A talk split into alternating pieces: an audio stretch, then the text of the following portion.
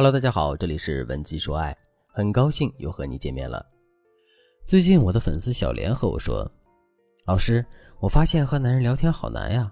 我和心仪的男生聊了一个月了，虽然他每次都会秒回我的消息，但是他的态度总是不冷不热的，因此我们两个的关系没有任何进展。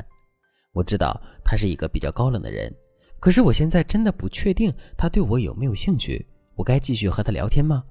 怎么才能促进我和他之间的关系能有进一步的提升呢？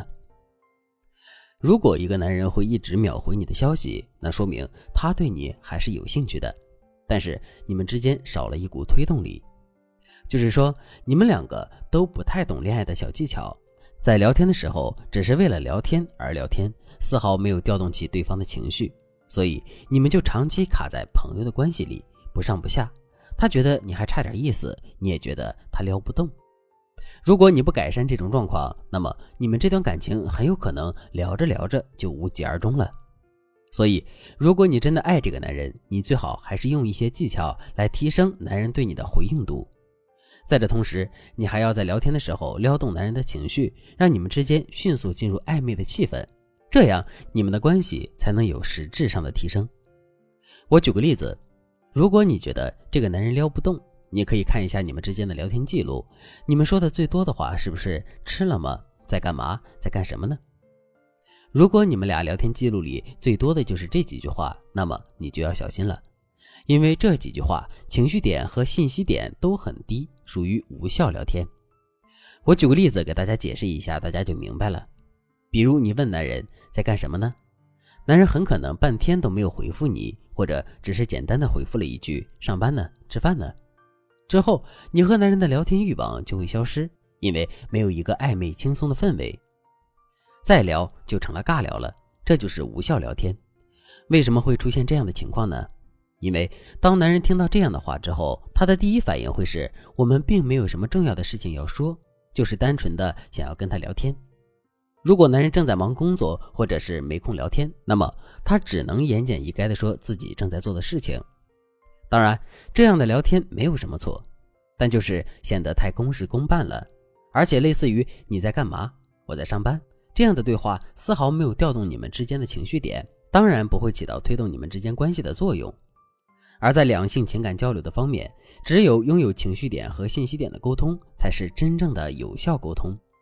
如果你想让男人对你的回应度高一些，你就一定要想办法增加你们聊天当中的情绪点和信息点。该怎么做呢？我现在就来教大家几个方法。第一个方法，话题延伸法。为了增加你们聊天时的信息点，你一定要做到言之有物，尽量和男人传递一些具有实质内容的聊天信息。比如，你想问男人吃了吗？你就可以这样对男人说：“你吃饭了吗？”对了，金门大桥旁边有家餐厅叫星河记，超级好吃，推荐哟。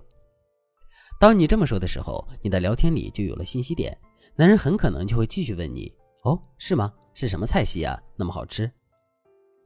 这样一来一往，你们之间就可以聊很久。最后你可以说：“有空我们一起去呀。”这样聊天不仅让你们的对话具有信息点，还能借机拉近你们的距离。当然，除了言之有物法之外，我们还有其他方法让男人回复你的消息频率大大提高，甚至可以让你和男人快速进入恋爱状态。赶紧添加微信文姬零三三，文姬的全拼零三三，你离幸福就差一个微信了。第二个方法，问题引导法。这个方法很简单，就是你可以选择男人擅长的一个领域，然后你可以就这个领域向他发问，从而引导出男人对你的回复欲望。比如，你可以对男人说：“我有件事想请你帮忙，你现在方便吗？”或者，我们也可以直接向男人提一个具体的问题，比如说：“我想去杭州旅游，听说你之前去过，可以给我推荐景点吗？”因为这些问句里，首先它就有信息点和实质性的内容的，所以男人回应起来会比较方便，而不会认为我们就是随便的在和他闲谈。